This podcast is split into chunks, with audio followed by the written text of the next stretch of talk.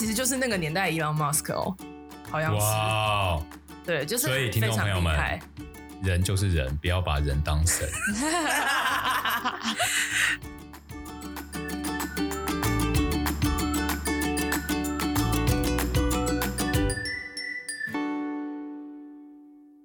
大家好，欢迎来到 Hugh 说财经，我是 Hugh，我是 Sarah。那简单跟大家 update 一下上周的市场状况哦。上周美股是现在这种跌幅应该算小跌了。那个道琼是跌一点二八，然后标普是跌二点二一，然后纳斯达克是跌比较重的哦，是跌四点三，Russell 两千跌二点一五。那目前累计跌幅，年至今标普是跌了十九点七四，道琼是最抗跌哦，因为三十大最大成分股嘛，是跌十四点四二。哦，纳斯达克是跌了二十九点零一，已经快三成了。那小型类股反而跌的没有纳斯达克多，现在是跌二十三个 percent。那欧洲指数上周也是跟美股一样走弱，是跌二点四，年至今跌十九点七八。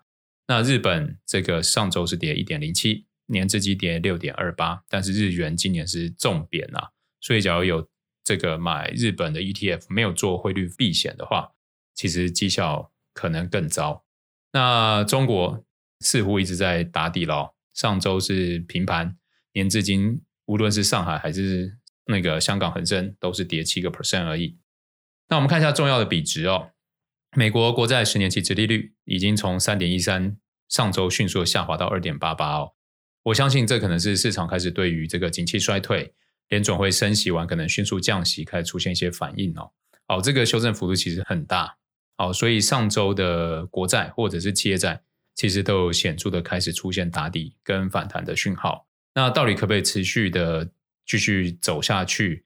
呃，其实也没人知道啦。只是现在大家对于景气衰退的这个点是越来越越来越用放大镜在看它。嗯、对对啊，所以那个七月开始又是新一个。我们进入到下半年了，哎，对啊，大家上半年还好吗？一下就下半年了，好好可怕。对啊，那又要新的一轮财报，那这一轮财报大家普遍都认为就是很多企业会给出新的比较不乐观的指引嘛。对，那就看看到时候市场的反应。好，假如这些指引出来是极度不乐观，然后市场又不太跌，那 Hugh 可能就会把它判定为利空出尽。嗯。那假如出来 不乐观，又继续跌。那就还有的等，因为可能又要再等下一季的指引了。对，好，那我们继续看一下巴菲特指数，就市值与 GDP 的比值，哦，是从一百七跌到一百六十六，那跟着这个指数一起跌。大型股与小型类股的比值几乎没有动哦，就大小型类股上周都是一起的。那新市场跟全球市场上周是小涨零点四七，其实就是中国没跌嘛。对啊。好，其实最近的这些比值，有时候我觉得其实已经没有什么太重要的参考指标，因为。当整个大环境都在找一个底部的时候，或者是还在往下探，那你去抓这些比值，其实我觉得没有什么意义。对，那当 Hugh 觉得有意义的时候，就会跟大家讲。哦，这时候要看了啊、哦。那那个恐慌指数 VIX 是小跌哦，现在还是二六点七，从二七点二三跌到二六点七，那一样算是相对高的这个避险成本。那油金比的话是小涨二点三六个 percent，主要是金价出现显著的修正哦，因为美元越来越强嘛。美元对日元已经一三五嘛，对，对欧元一点零四嘛。那、嗯、这个下半年不知道这个状况会怎么样。最近看到又看到一些这个报道或者是分析师的看法，对日元的贬值其实有很大的担忧。好，他们担心带动这个东南亚市场新一轮的货币竞贬。哦，那这个可能会造就这个全球经济更大的动荡。嗯，对，所以呃，虽然这样去日本会比较便宜。但 但我们还是担忧对其他的波，宁可经济好啦。然后因为你真的赚到钱，你花钱也不心疼嘛，嗯、对啊。那科技股跟传统类股的话，上周是传统类股表现比较好，因为今年的纳斯达克在过去这一两个月真的开始出现显著的修正哦。那尤其半导体哦，上周五对啊，大盘是涨，他们还是跌哦，这个大家要注意。那我们看一下这个周跟月的产业走势哦，那。月跟周同时还比大盘强的有核心消费、通讯媒体跟医疗保健。那比较特别是工业有开始出现走强的现象哦，月跟周也都翻强了。呃，同步走弱的有这个原物料。那我觉得比较新的开始走弱的要小心的有资讯科技跟非核心消费哦。这个在月跟周都出现新的走弱讯号哦，所以假如听众朋友们有资讯科技跟非核心消费类的 ETF 或持股，哦，这个要加减注意，因为假如你们下周我们应该会开始讲财报吧，下周或下下周会开始讲财报。假如财报出来状况真的是指引不好，应该说就指引好不好嘛？指引好，然后市场不涨，那就是利多又出尽嘛。那指引好，市场涨，那就是 follow 利多。那最担心是指引不好，然后继续跌嘛。嗯，对。那那个时候就是这些现在在转弱的，就资讯科技跟非核心消费，是我的话，我就会开始更谨慎的把一些部位除掉哦。那我们看 ETF 这个产业相对大盘是强的，金流也增加的只有两个，就是医疗保健跟公用事业。哦，从这两个来看，我们就可以知道说，现在市场是极度谨慎跟保守。因为当市场不确定性很高的时候，这两个就是最强的防御类股嘛。没错。那其实我 Hugh 还是要提醒大家啦，就是在做这些资产调整的时候，呃，我觉得比较像是大的 fund manager 去做的事情。嗯。那我们这种小资族，其实你以为是劣势的地方，其实是你的优势，就是你可以很果断的直接付了一点手续费就全部出场。对。你没有必要说一定要在市场里，因为大家知道说，你知道共同基金你是不能持有太多现金的，嗯、所以。你今天比如说你是叫美国科技，你是不能不持有科技股的，对，哦，所以他们必须在某一个层面里面持续去转换。那某一个角度，其实大家就去想嘛，为什么之前 Apple 那些都没有跌？嗯，因为可能这些 fund manager 都在把小型的科技股一一路往这些往这些大的大的走。嗯、那假如真的大的也开始跌的时候，这些基金也就会出现比较显著的修正。对啊，好，好，那我们看一下有产业走弱，相对大盘走弱。然后金流也减少的哦，有能源、金融、原物料跟非核心消费哦。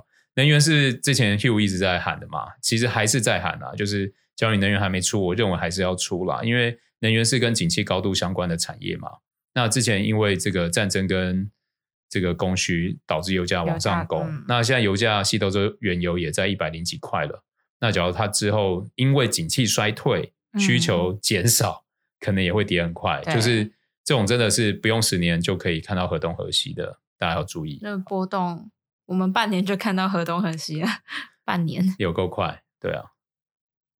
好，那我们来看分析师时间。好，那接着我们来看一下这个机构法人对市场的一些看法哦。那目前有一些机构法人对于市场低估了经济衰退的风险。好，第一则就是高盛，他们的利率分析师认为市场对于通膨这个风险。过于高高估，让收益曲线变得更为复杂。不过，他们认为美国利率市场低估了后年经济衰退的风险，因此他们开始加码，成为压住美联储政策转割的行列之一。就他们认为，就是就算升息很快，也会很快降息。对，就是白话文就这样。经济衰退，所以高盛是第一个、嗯、认为升息未来不会那么多的。对。那在 Morgan Stanley，就是大家说的大摩的投资长认为，升息三码以来哦。美国经济已经连续两个季度出现负成长的可能性将增加一倍，可能使得股市进一步下跌，有可能再跌十个 percent。哦，这应该是指标普啦。哦，不过虽然经济衰退的可能性持续升增高，但美股不会像二零零八年时那样糟糕。他们认为，如今的衰退主因是通膨，而非信贷驱动，对股市的影响相对较低。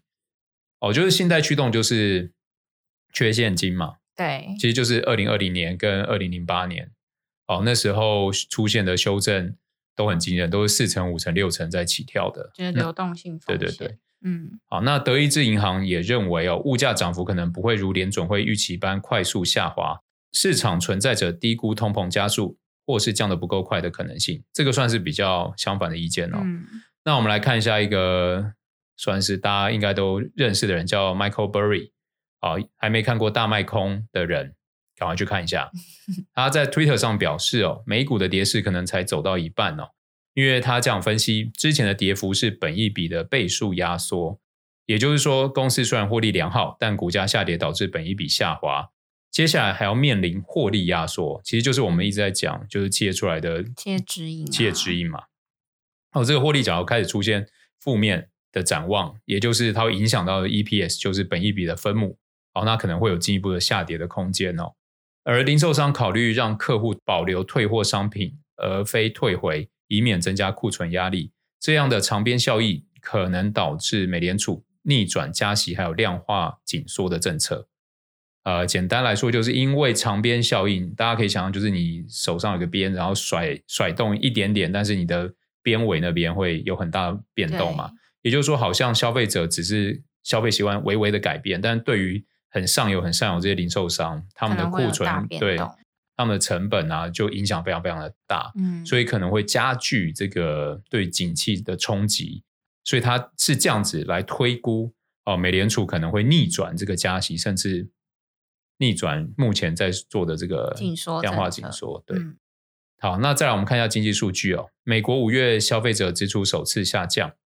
美国经通膨调整后，消费者支出在五月份出现今年以来首次下滑，商品还有服务购买力下跌零点四个 percent，服务开支成长，但商品支出下降。因为在这个超级鹰派的联储会升息背景下，这代表经济状况可能比之前预想还要来得疲弱。虽然消费者支出数据弱于预期，但仍能说明需求面还没有完全崩溃，对服务产品的需求仍然坚挺。反映出消费者偏好，终于如长期以来所期望，从商品转向服务哦。国际旅行支出在五月份也有所反弹，但是消费者支出的放缓，还是增加了对经济展望的担忧。消费者信心处于纪录的低点，衰退担忧与日俱增。劳动力市场虽然强劲，却也显示出初步的走软迹象。呃，我帮大家统整一下白话文该怎么翻译哦，就是服务业的这个指数是变好的。但是商品跟劳动力市场是变差的，那要怎么解读这些数字呢？呃，Hugh 的想象是说，服务为什么变好，是因为后疫情大家都出来消费了，然后暑假放假了，然后要出来玩，带家人出去玩了，好，所以服务业现在的营收很好。嗯，那商品变差，然后劳动力就业市场 也变差，其实对长远来说是比较令人担忧的。对对，所以。可能服务这种季节性一过，假如没有办法再有下一个旺季的话，嗯、变成你三个数据都会变差，就会很可怕哦。然后再来一则，就是信用卡贷款抵消物价飙升，哦，这个是依旧处于上一个十年的趋势水平哦。这是什么意思呢？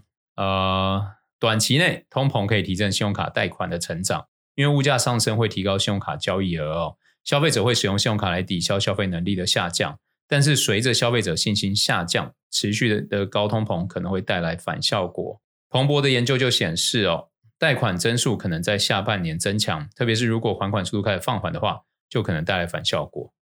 这个指数应该算是去看，这应该算先行指标吧？就看看大家消费的习惯跟力道。嗯，力道。那在通膨刚出现的时候，大家会先用信用卡刷嘛？嗯，好，就是东西涨价，你可能还没有意识到说你的收入或者是你的消费习惯需要改变。对，对你还是维持一样的消费习惯，你当然开支会变大。嗯，那刚刚的研究就是讲说，假如这个通膨持续增加，然后你开始付卡费，而开始影响说啊，我的存款怎么开始减少了？了那你可能就会开始担忧，我是不是要要这个减少自己的消费啊？好，所以目前听到的。看到的种种讯息，其实对后续的经济展望都是比较比较不乐观啊。嗯，好，然后财报第一枪就是记忆体大厂美光哦，代号 MU，上周四六月三十号公布本季财测远远低于预期，反映出对经济衰退的担忧。消费者还有企业支出纷纷缩手，消息一度拖累盘后股价跌了接近七个 percent 哦。但是它其实中间的那个第二季的。数字是很好嘛？对，只是只是未来的预测对未来不佳，预测很不好，嗯、所以他就是对啊，他就是带领半导体财报第一枪一,一路 下跌，他就带领上周五半导体下跌的这个元凶哦，所以啊、呃、AMD 这个减产嘛 NVIDIA 砍显卡，MKT 砍手机还有电源，高通砍手机，那所有的砍单都让这个。消费指引都往下嘛，所以记忆体的族群应该就是会进入一个逆风的状态啦。好，那除了手机、电脑还有消费性产产品，目前最强劲的需求是伺服器的云端需求，迟早也会受到部分影响哦。那各厂牌势必也会需要做调整，比如说像 Amazon 啊，或者是 Microsoft，对，本来都很强劲的，可能都会小幅下降吧。对啊，嗯。所以大家就等着看财报指引，然后大家怎么反应，不要当先知，我们就等别人都反应完，我们再决定要怎么走就好，不要急，不要急，对啊。那我们今天那个主题一样，我们邀请 Min 大师嘛，再跟我们讲一下这个下的币圈鬼故事，币圈鬼故事，还有一个鬼故事，这一集非常精彩。这个继上周很可怕两个故事以后，这一周的压轴重磅恐怖故事。鬼故事，哎、欸，每次来都很欢迎我们的 Min 大师。Hello，大家好，今天又要来分享那个区块链都市传说故事了，真的很开心。鬼故事，鬼故事，又要邀请我来上节目。区块链鬼故事，区块链鬼故事。所以今天要讲的就是去 DeFi 巨人 Celsius。然后今天我是想要跟大家讲一下，说这整个起源，就是从他如何崛起，然后到他最近的事情，他到底是为什么。会这样子没落。其实，因为上个月币圈最大的两件事情，就是第一件事情就是这个 Celsius，然后第二个就是三箭资本。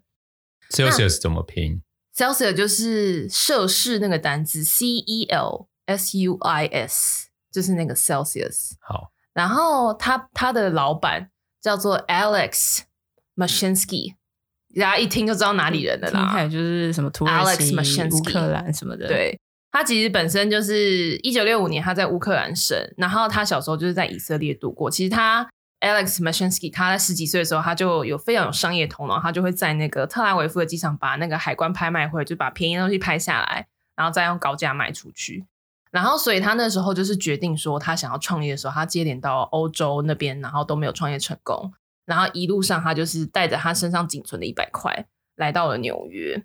然后呢，他在来到纽约之后，他就是十年间，从一九九五年到二零零五年，就开创他的丰功伟业，就是开创非常多公司。然后，如果用一句话来形容他的丰功伟业，就是他两千年之后的欧纽约的得到的风险投资十家里面，就有两家是他创立的，这真的了不起，很厉害。所以他在十年间欠创了八家公司，然后有三家是独角兽。哇！所以他真的算是创业，这根本就是。Elon Musk，嗯，对他，他其实就是那个年代 Elon Musk 哦，好像是，哇，对，就是所以听众朋友们，人就是人，不要把人当神。然后呢，Celsius 的诞生其实是二零二一年的时候，然后当时你们来猜猜看，他是因为如果新的平台你要又是区块链，那你要二零二一其实才去年，对啊，对，你要怎么样去行销自己？你们猜猜看，他用什么方式？当然，你要有一点不一样啊，嗯，对不对？你要跟传统不一样，所以他当时打出的角度就是他是反银行，反银行，反银行，所以他这不就是之前我们讲的什么 CeFi 跟 DeFi？对，他就因为 Celsius 就是一个 DeFi 的平台，然后他是首先就是把这个。把这个印象深植人心，oh, 就是他说，okay. 他说我反银行，我就是传统银行要破产了，欸、然后区块链要变法。为听众朋友们复习一下 CeFi 跟 DeFi。CeFi 来，CeFi 是 C E，然后 F I 嘛，就是中心化金融。然后 DeFi 就是传统的，就是去去中心化，decentralized。对，一个就是中心化，一个是去中心化。对，那因为区区块链本身就是去中心化嘛。对对，所以就有。其实两年前我真的不记得有什么 DeFi 的这个，原来这个算是鼻祖这，这算是鼻祖了。所以是去年嘛，好好好，那我没跟上很正常，因为从 USDT 以后我都不想听。从 Celsius 是鼻祖，OK。然后所以他当时其实他强调的状态就是，我就是反银行，传统银行正在破产，然后区块链要颠覆华尔街，真的的一个方式去做。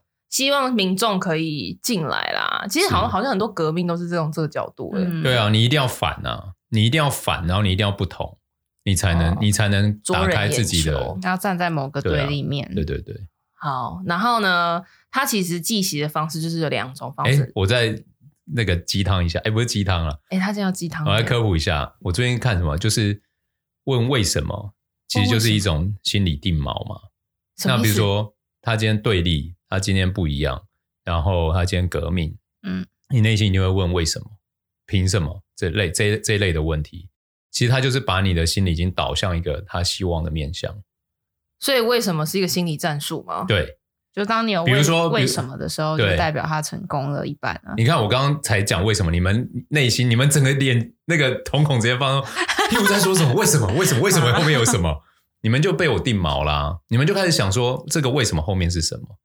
所以，就算比如说，哎，为什么今天会下雨？然后你们可能原本根本不觉得天气怎么样，但因为我问了为什么今天会下雨，你们就会开始去想，哦，是不是封面来了？是不是怎么样怎么样？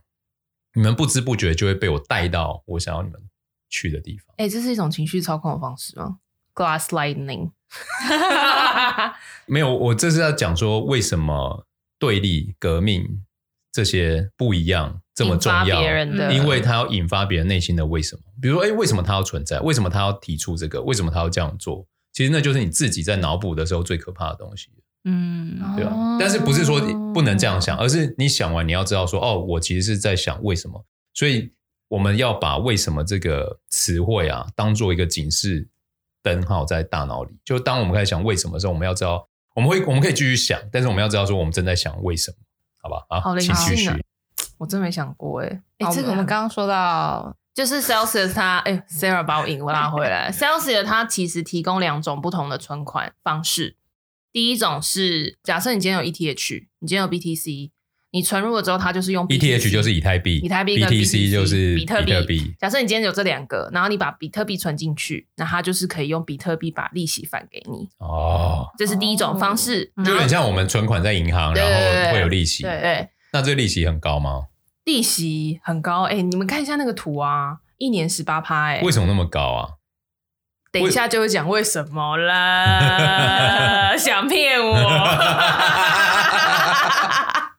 想骗我，哎、欸，警觉得很快哦，因为凯刚讲完这故事。另外一种方式，哇，这绝了，这我觉得大家都可以参考。第二种方式是，嗯、我告诉你，你今天把比特币存进来，对。你比特币返进来，你就是八趴。但是如果我用另外一个币返给你，就是十趴。然后那个币就是我们自己的平台币，哦、叫做 Sell，好高招哦！哎、欸，这不就是开始多层次了吗？就是我告诉你啦，你比特币你八趴 Sell 十趴给你。所以整体收益跟大家听众朋友报告一下，就是在 Celsius 平均，你比特币就是三到八 percent 的 OK 年收，Okay. 然后以太币就是四到八，甚至连 USDT 就是稳定币，每个里面都有九到十趴，这样其实就很高了、欸。这个那个图我们会放在 Hugh 说财经的 IG 上面。对，那今天大家就会问了。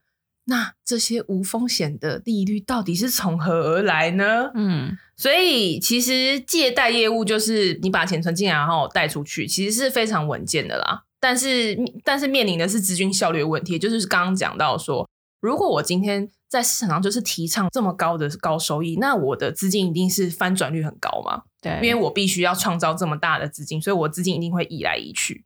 因为如如果这个东西有再投资风险，就表示。我没有办法创创造这么高的收益。讲白了，刚刚听众朋友有没有发现，我们有讲到比特币三到八，以太币四到八，USDT 九到十一，也就是越不稳定的借贷利率越高嘛。对。然后刚刚那个命有讲说，就是这个什么资金效率啊，这个有点难懂。讲白了，就是今天他给你这个利息，一定是他有先从别的地方收拿到这个收益嘛。那拿到这个收益，只要有一天低于他要给你的，就是资金效率出问题嘛，嗯，对不对？那所以他出了什么问题？所以其实这件事情，当然，如果在牛市的时候价格飙涨，然后各个地方都有溢价，然后可以套利，这件事情根本就不会有问题。好，我我补充一下啊，就是在牛市过去两年呐、啊，在牛市的时候，很多人就进来这个区块链市场嘛，对，然后投资的时候就开杠杆。然后那时候像这样的平台，比如说刚刚比特币是三到八，他可能借你的就变成五到十一，对，对不对？嗯、那他就收了你的贷款利息，他就可以去付那些存款的人利息，其实就跟银行很像了。但是当你开始就是潮水在退了嘛，资资金浪潮也消失了，玩家也消失了，但他还答应这些存款人有这么高的利率的时候，他就开始负债，而且负债可能会滚得很快。对，对不对？所以他为了要创造这个高的收益来源，他不得不用一些更奇特、然后风险更高金融产品，例如提示最近很红，刚倒。你说那个我们之前有讲过的那个 Luna 吗？没错，它就是它就是 Terra 体系的一个叫做 Anchor Protocol，其实就是 Luna 公司。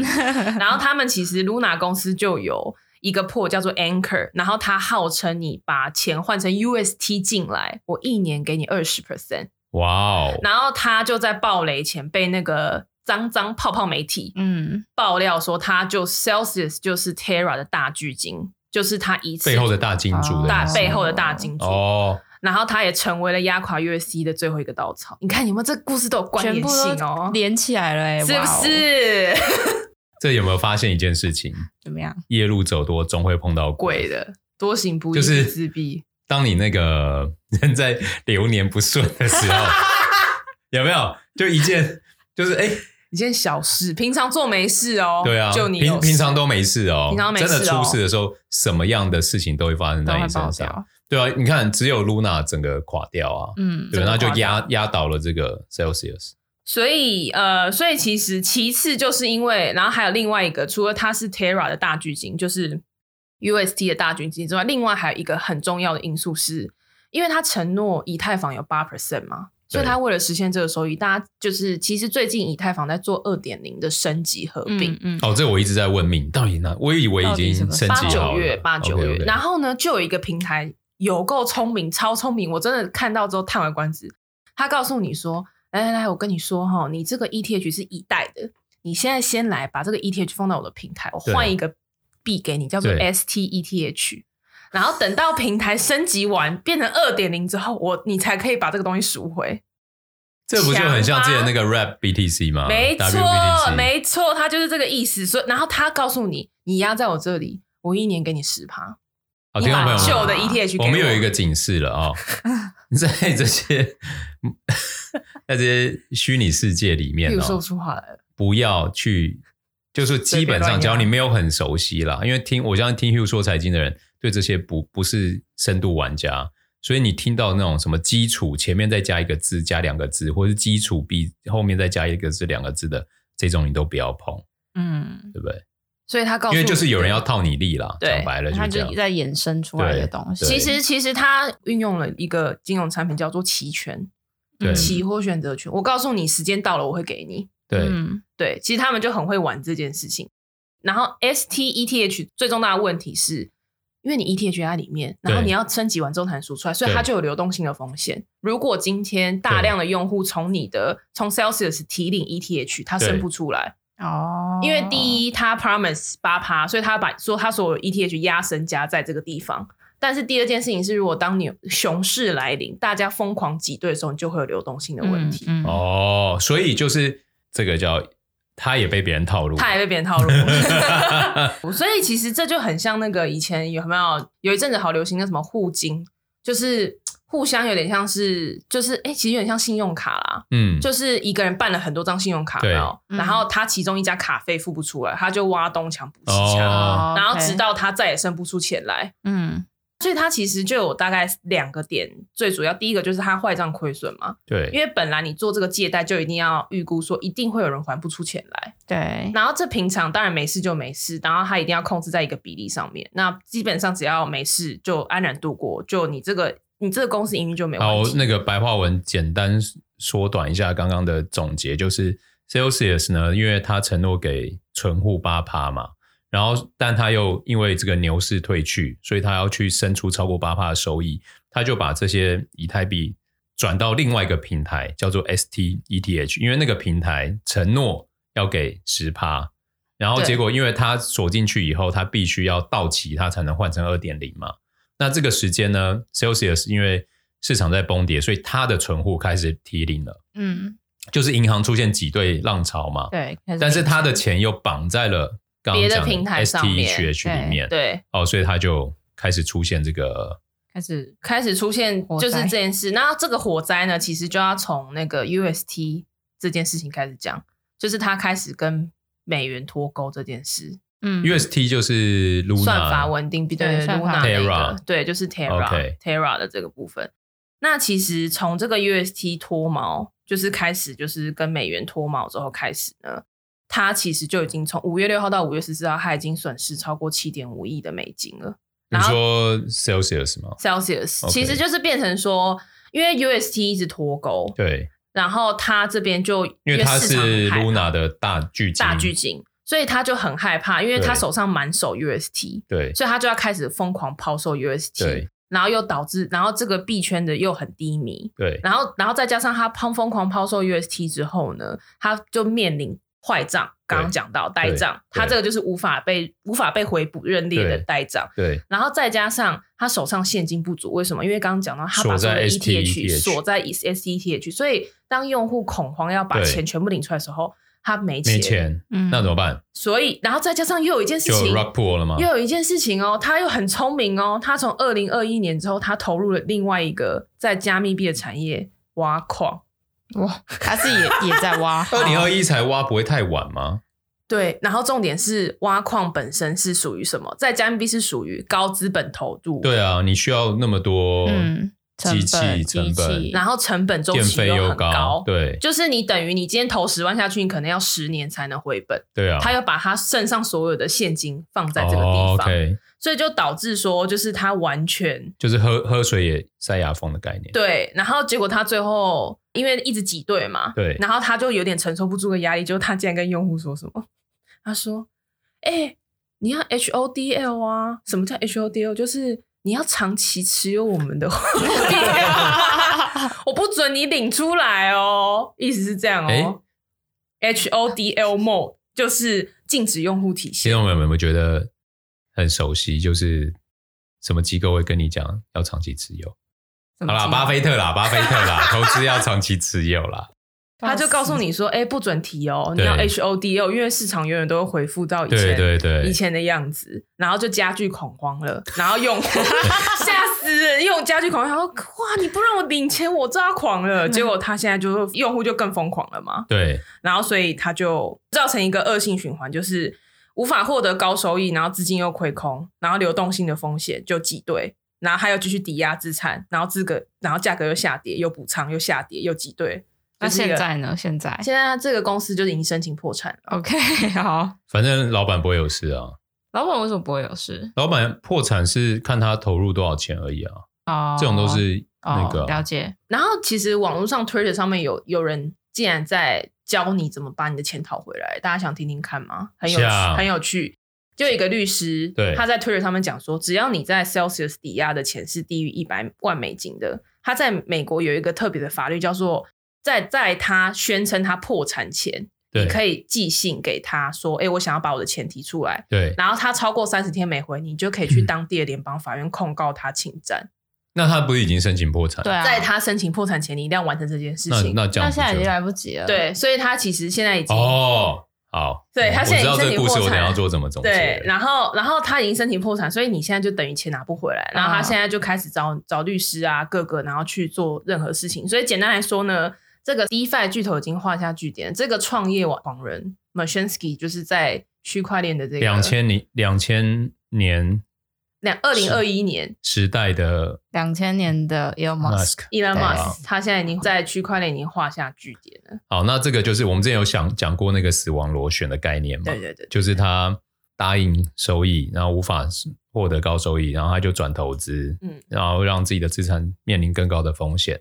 然后结果这个遇到流年，然后就流年。就什么事情都发生嘛，然后就开始挤兑嘛，然后资产就价格又下跌，然后也导致这个 STETH 也下跌，然后什么都下跌，然后就无法无法偿还，然后投资人就更更恐慌，然后就坏掉，就在挤兑，然后最后就恶性循环，恶性循环，然后就一路被塞奥纳拉。所以这是那个我们未来讲到死亡螺旋，我们就要讲到这一集。再请听众朋友回来听这一集，因为死亡螺旋就是一个很显著多杀多嘛，就是无论你是存户，还是无论你是这个 Celsius，其实你都希望做的这个虚拟币是涨的嘛，看多。都是看多嘛，但是结局就是一起死嘛，就是多杀多，就是这种例子。嗯嗯、那哎，我刚刚要讲什么东西？还有一个东西是什么？靠，我忘了，现在很容易脑雾。是隐性哎，脑雾。Fuck。哇，真的忘记耶！他，哎、欸，他真的忘记耶！他，你的总结？对我，我，我总结就是刚刚说的，但我记得我要两个，我忘，但我忘记第二个是什么？你刚刚没说，我们都不知道，呃、因为我不敢打岔啊。然后，然后就是另外要提醒啊，如果今天套用在现实的状况，其实也蛮像的。有点像是某一个人来跟你借钱，对，然后你，然后他跟你说，你借我五年，我的利息给你多少？然后你借我十年，我给你的利息给你多少？假设你借我五年，我每一年给你两趴；你借我十年，我每年给你五趴。对，那但是其实这件事情就会变成你要去想的不是这件事第一件事情，你觉得是想说这个人到底会还钱？但其实除了这个人会不会还钱之外，你还要想你的资金要被多卡三年。对啊，然后这件事情，然后又要想到说，哦，如果你人生突然流年不顺，发生一个需要紧急备用金的状况的时候，其实你那个三趴根本不足以去弥补你去做这个周转的，嗯、因为你可能再去市场借钱，你利率绝对是高于三趴。所以那个你有没有上过超级数字力？这是什么东西？对啊，这是什么东西？这是什么？这是什么超级超级数字力啊！我刚、欸、我刚差点讲说这是什么老人？哎、欸，他他课很贵哎，然后。所以我们没有林明章老师啊，林明章，我跟你讲，他真的教很好，他就是在教企业主们怎么轻易的读懂财报，就你怎么看不同产业的财报，跟看自己公司的财报。那它里面其实就有讲到一个很重要的观念，只有老板才会去上哎，不是，我是那个陪公子练剑啦。好，那那个林明章老师有一个很重要的观念，就是他有一点他有提倡，因为他这一辈子创业那个赔光，然后负债，他破产几次。嗯然后他就有讲说，一定要做一件事情，尤其是在承平时间，你一定要做一件事情，就是比如说你有房子，你还有额度空间的时候，你先跟银行谈好，把额度开好，你不要用那个钱，但你有额度啊，就是你的房用房子去当信用额度嘛。比如说我有个额度五百万，假如现在真的让我失业，我至少我可以那笔钱让我救济自己，嗯嗯，就不会出现刚刚命刚刚讲的嘛，就是你明明去投了一个案子，结果你最后把自己。陷入流动性风险，对对流动性风险。啊，我想起来，刚刚第二个重点，想要提醒是什么？来来来，我觉得这个法律就很重要，因为你可能有一些商品，就是在不同国家，你就依照当地的法规。那我们刚刚就听到一个重点嘛，假如你今天是在美国的法律下面，你就发现这个项目方有问题，你就要赶快去讨这个钱，就是、发这个钱，你之后还可以要要得回来。对，之后是可以要得回来的哦。对啊，所以。要善用当地的法规，嗯，好，这就是我要讲的第二个重点。好了，那谢谢大家这一周的收听，谢谢 Hugh 今天邀请我来，谢谢明大师，谢谢 Sarah，我们下周见，下周见，拜拜，拜拜。